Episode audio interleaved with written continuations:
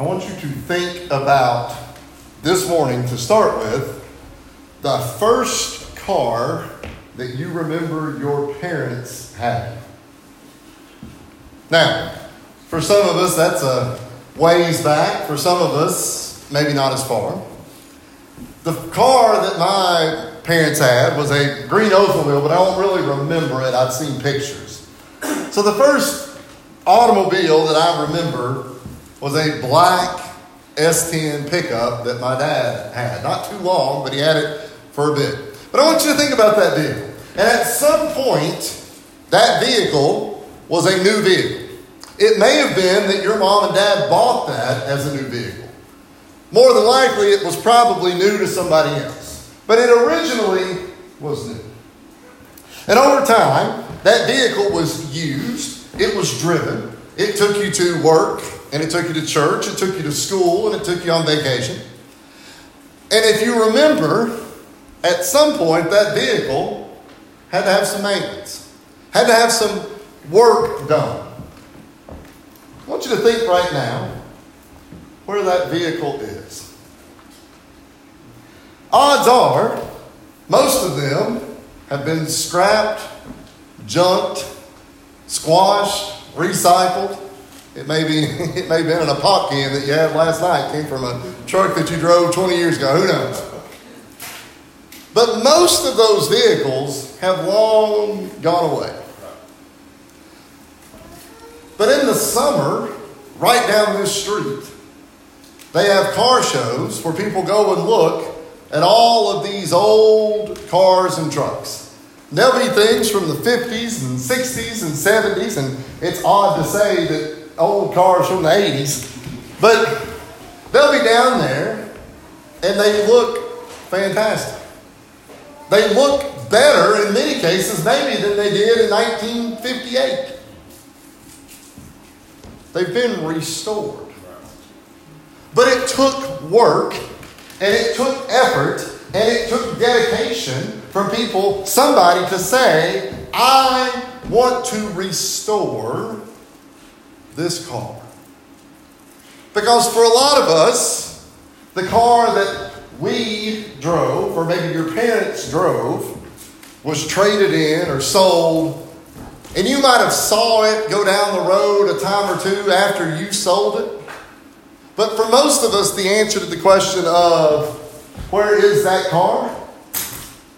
Not a care, not a no idea where, and honestly don't care. This morning, we're going to talk about the restoration of the church. And I hope I have understood the assignment as Mike has given it to me. If, not, if I run out of here at the end, if he looks angry and I run out, I've done it wrong. But I hope that I get this correct. But we're going to talk about principle, plea, and movement of the Church of Christ. But we're talking about restoration this morning. Church history, in many ways, can be divided in a similar fashion as that car that we talked about just a moment ago. There was the age of the New Testament church. And your Bible is written at a time when the church was emerging, the church was developing. We sort of think about the church as this entity that just sort of appeared, but that's not really the case. The church had to be developed over time. And you can see the struggles of that in the work that was done in Acts, but also in like the writings that Paul writes uh, to, uh, to, to, the, to various churches that had to deal with issues. And we look at that and we say, okay, well, that was what that church was struggling with. Well, over time, then, church teachings were often manipulated, they were modified, they were changed. Organizations emerge over time and do things slightly different. Mike was mentioning a bit earlier about some people uh, that were involved in restoration, but if you look up restoration, it'll send you a couple hundred years prior to the Reformation, the Protestant Reformation, a term. And Martin Luther and names that you may be familiar with. But people across Europe begin to question why is the church operating the way it is? Is the church operating correctly? And over time, they started to question if that was the way it should be. But even then, it wasn't fixed. It wasn't resolved necessarily. There were small issues here and there that have been remedied. But what we're going to talk about is the age of restoration. The idea of restoring. See, what happened is in that reformation, that was much like taking that car and getting it worked on. All of us have had the car worked on, and the mechanic has said, well, hopefully it'll get you a few thousand more miles. Kevin, you can relate to this with your trucking life, right? But you know that it's probably not really fixed. Well, what we're going to talk about this morning with restoration was this notion of fixing. How would you fix the church? Well, the decision was made, and not necessarily individually, but as a group, that the way to fix it is to return to what the Bible had taught. The same thing that had started at the beginning. Three things about restoration are worthy of note. I've got them all three right here. Principle, plea, and movement. Let's talk about principle first. Principle, restoration principle is pretty straightforward. To whatever extent there has been apostasy, to whatever extent there has been corruption, to whatever extent something has gone wrong, then restoration needs to take place. I read a book a couple of years ago by a man named Drew Philp, and it was called A $500 House in Detroit. And if you know anything about the city of Detroit, about 180 years ago, it was one of the biggest cities in the country.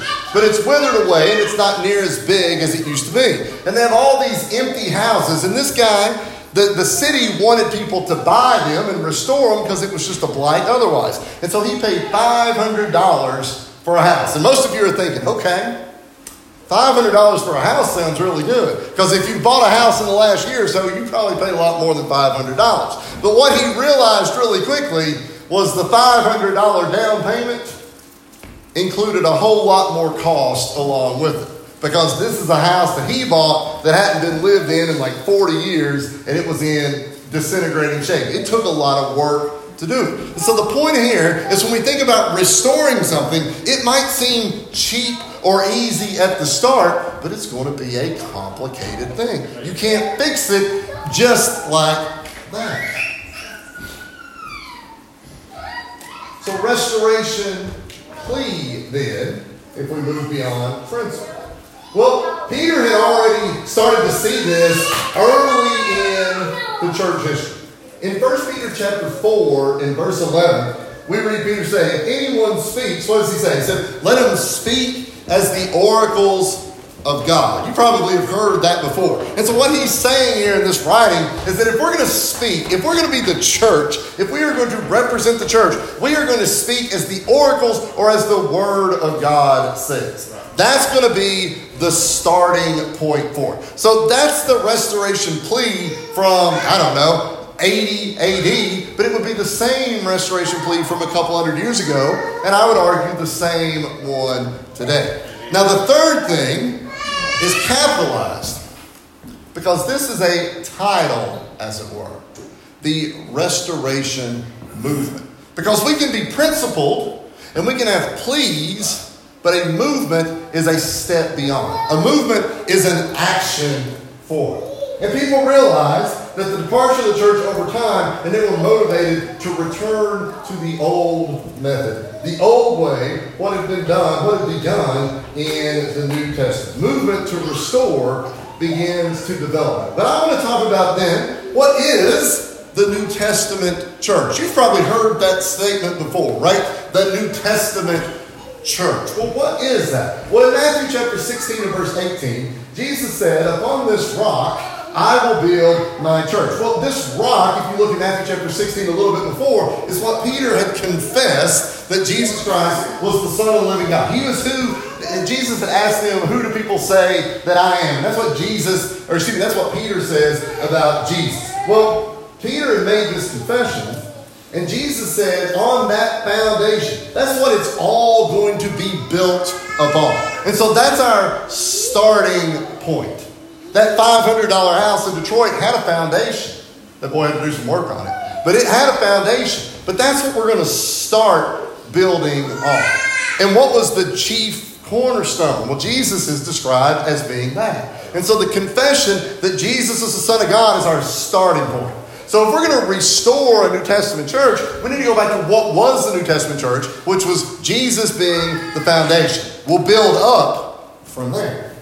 Now, on the day of Pentecost, following the death of Jesus, Peter preached. He stood before several thousand people in Jerusalem, and he told those listening they were responsible for the death of Jesus. Acts chapter 2, starting in verse 37, he said, Now when they heard this, they were cut to the heart and said to Peter and the apostles, Friends, what are we to do? They were asking, What should we do? If we have messed up, how do we fix this? Well, this sermon that Peter gives is widely regarded as the first gospel sermon. That's how it's taught as. And this is sort of the start of the church, as it were. Verse 38, he said, Repent and be baptized, every one of you, in the name of Jesus the, for the forgiveness of your sins, and you will receive the gift of the Holy Spirit. A little later in Acts, Luke says that day by day, the Lord added to, those, to their number those who were being saved. This was the start of the church. But the church as an entity, we need to know more about it. What did the New Testament New Testament church teach? Well, to start with, one, that Christ was the Son of God. Two, that Christians, followers of Christ, must live a Christian life. As we saw just a moment ago, we need to be baptized. They would gather weekly to remember Christ's death uh, around the table to observe the Lord's Supper, as we just did with Ben there a few moments ago. And if they were faithful, they would be promised an eternal life. But over time, the New Testament church became mangled.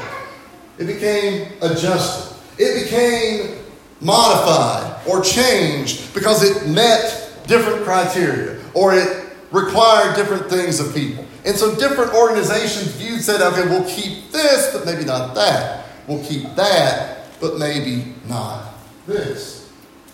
So when something is broken, it has to be restored.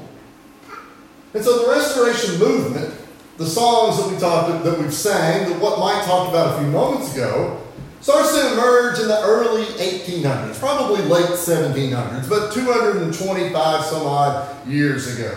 And it was part of a much larger movement that's called the Second Great Awakening. That may not mean anything to you, but how many of you have slept really good for 10 hours or whatever, and you wake up and you're like, oh, ready to face the day, right? A great awakening, as it were. You have rested and now you're ready to start over. Well, religion in our country was very similar to that. There was this awakening, there was this emerging, there was this idea that maybe the church has not been what it should have been. And maybe there needs to be an awakening or maybe a restoration of that church. Various members, various people, various groups all felt they had drifted away from the basics of Christianity. What do we say the basics were? We said a minute ago what the New Testament church was. The foundation being the confession that Jesus was the Son of God, Jesus being the chief cornerstone, what the church would do.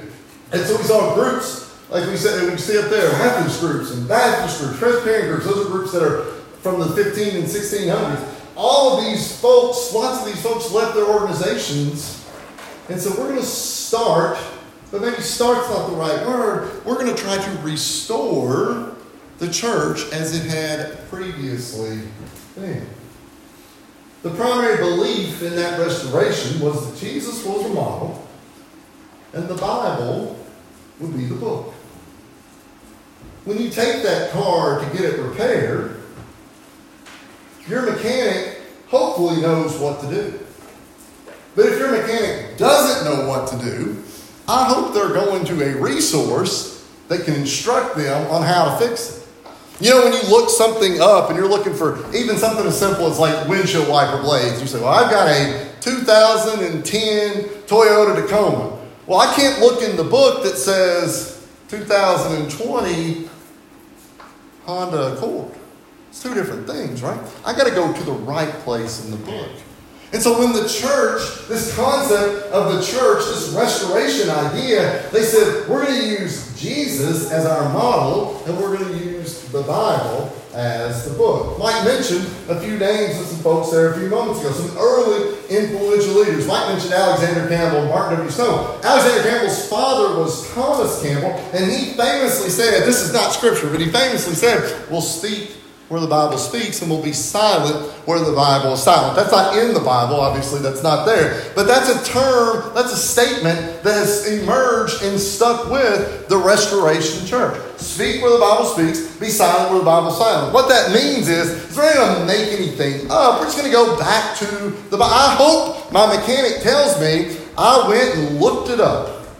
And I found right here, this is how you fix whatever the problem is. Well, as Christians, how many times do people come to you with a problem and you say, I think we ought to do, we're all guilty of it, right? But what we really should say is, let's go to our Bible and find the instructions here. It may be kind of hard to find, but I hope my mechanic will look a while before he just says no. But we would do the same thing, that we're going to look and see from the Bible. If it doesn't say it, we're not going to say it. Those followers of Stamp, Stone, and Campbell that we mentioned a moment ago called themselves Christians or disciples. Both words are acceptable. Both words work. Both titles work there as well. And they had a goal of establishing a united Christian church. The modern day Church of Christ the modern day Christian church, disciples of Christ, the modern day independent Christian church, all come from that. So, even in an effort to establish unity, it was difficult because people had different desires. And you can drive straight down this street and look on both sides of the road and find different names of different organizations. So when I say that, the restoration movement, the restoration attempt was an effort to try and unite or to restore the church. It was in some ways successful, but in some ways not. Because a lot of people clung to the tradition rather than to the Bible. Among those key principles there, recognizing the New Testament pattern, eliminating names and creeds, traditions that divide believers from one another but can't be found in Scripture. And giving no one church authority over another. That's what the Restoration Movement said. That's what it would be. And I would hope that our goal, that our church still considers these as important, that we still use the New Testament as our pattern form. If somebody says, Why does your church do something this way? The answer should absolutely not ever be because we've always done it that way. That's the worst possible answer that you can give. We need to be ready to give a defense for what we do at any and all times. And if you don't know the answer, look it up. Right? Figure it out. Go to get help if you don't know the answer. I'm not asking you to know the answer to every question somebody's going to present, but sometimes we say, Moms, Dads, because I said so. That'll hush them up. They won't ask anymore, right? Well, if our answer to why does the church do something because because I said so, we've done it all wrong. But whenever your mom told you because I said so, I always wanted to respond, but why? Well, if we were to say, because the Bible says so, then we need to be prepared for the follow up that says, but why? And then we're going to go back to it. See, if we're restoring something, we're fixing it completely. We're not fixing it partly and throwing a couple extra parts in on the end. Say, that'll, that'll fix it. That's not the way it works. We need to use that Bible, that New Testament, as our head. We eliminate anything that does not come from the Scripture. Church today. The goal of the restoration movement was to restore New Testament Christianity. Kevin read a few moments ago from Luke chapter 8. And you might have thought that's an odd, if you knew what we were talking about, maybe that verse or those series of verses don't necessarily match with what we're doing. But I'm going to petition that maybe it does.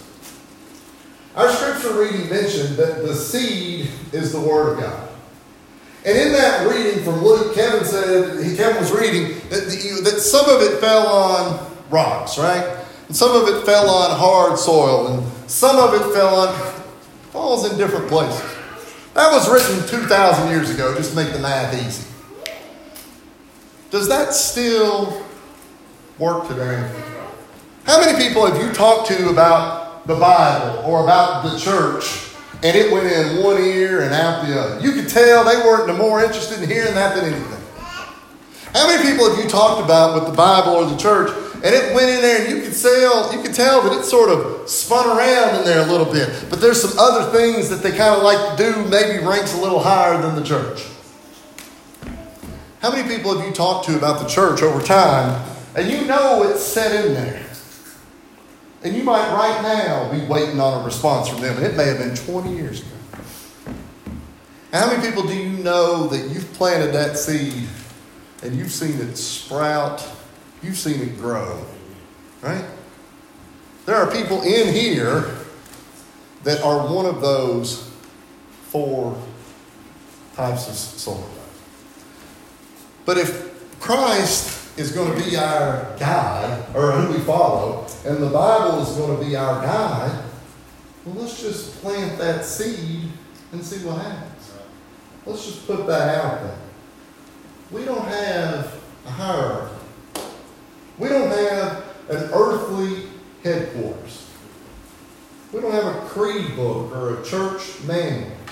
If you look in your pew in front of you, there will probably be two things there's a psalm book that we don't hardly use anymore, and there's probably a Bible. But if there's not a Bible, odds are you have a Bible as well. And if you're like me and Josh, it's falling apart and about to disintegrate, but we don't want to get rid of it. But you have that as your guide. Christ is our follower, is who we follow. The Bible is our guide. The church should continually strive to go back to the Bible. Three things right here. Number one, go back to the God of the Bible. Two, go back to the Jesus Christ of the Bible. Three, go back to the church of the Bible. Amen.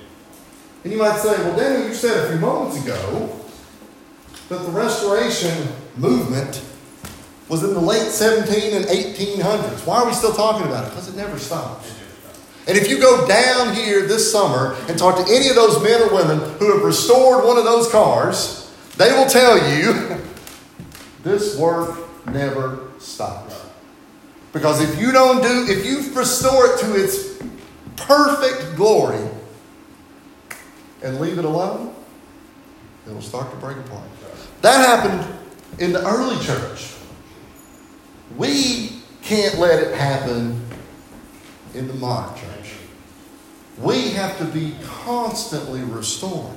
We have to be constantly working to make sure that it emerges restored more, that's probably not the right way to say it, than it was when we got it. Does that make sense? I hope so. Because the church is important. Amen. You, as a Christian, are important. But you're not a Christian by birth. You may have been born in the United States, that makes you an American citizen by birth, but you're not a Christian by birth. You're not a Christian by nationality or by race. None of those things make one a Christian. See, the early church had to deal with that. They had people that were sort of tied to the old Jewish law, but they wanted to become Christians as well. And there were these debates, and you can read about them in the Bible about the, should I be, should people still be circumcised? Should we still eat the same food? As, and, and people were conflicted over that. And the teacher said that stuff doesn't matter. You want to become a Christian. See, why are you eating the things that you eat? Well, the Jewish law said we had to. Why were you Jewish? Because my parents were. That's what I was born into. They said, that, we're not worried about what the past was. We're worried about going forward. You would choose to be a Christian. You are a Christian by choice. How does that happen? Well, again, it's not by birth, by nationality, by race, but instead, five simple, a handful of simple things. Number one, Hebrews chapter 11, verse 6. But without faith, it is impossible to please him. For he who comes to God must believe that he is, and that he is a rewarder of those who diligently seek them. We have to have a faith. We have to have a belief in Jesus. That's the starting point. If I don't have any faith or I don't have any belief, if I'm not interested in it, then I'm probably not going to take the next couple of steps. But I have to have a belief first. I have to make changes in life. We have to repent of sin. Repent is a turning away from sin. It's difficult, right? To go this way and turn around and go the other uh, the other direction, but it involves a sorrow that's there as well for what we've done wrong and desire to do better. Acts chapter 17, verse 30, we read, Truly these times of ignorance God overlooked, but now commands men everywhere to repent. There was a requirement that people would have to change. We have to confess Christ. We have to say in front of our fellow man that we believe that Jesus Christ is the Son of God. Romans chapter 10 and verse 10 says, For with the heart one believes unto righteousness, and with the mouth confession is made unto salvation. We have to be baptized into Christ for the remission of sins. This is not just a religious ceremony. One of the complaints, one of the concerns, one of the worries that prompted even like the restoration movement was the notion that some of these ceremonies that were in the church had become more ceremonial and less scriptural. Baptism is a ceremony, yeah, but it's a scriptural requirement. It is a requirement that we see in Acts 2 and verse 38.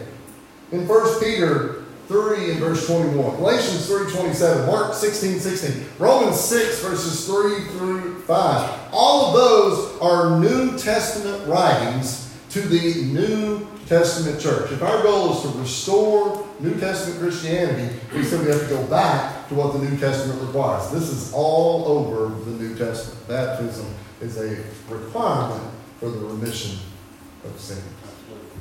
The church is a living organism. With anything living, always changing. Some changes are necessary.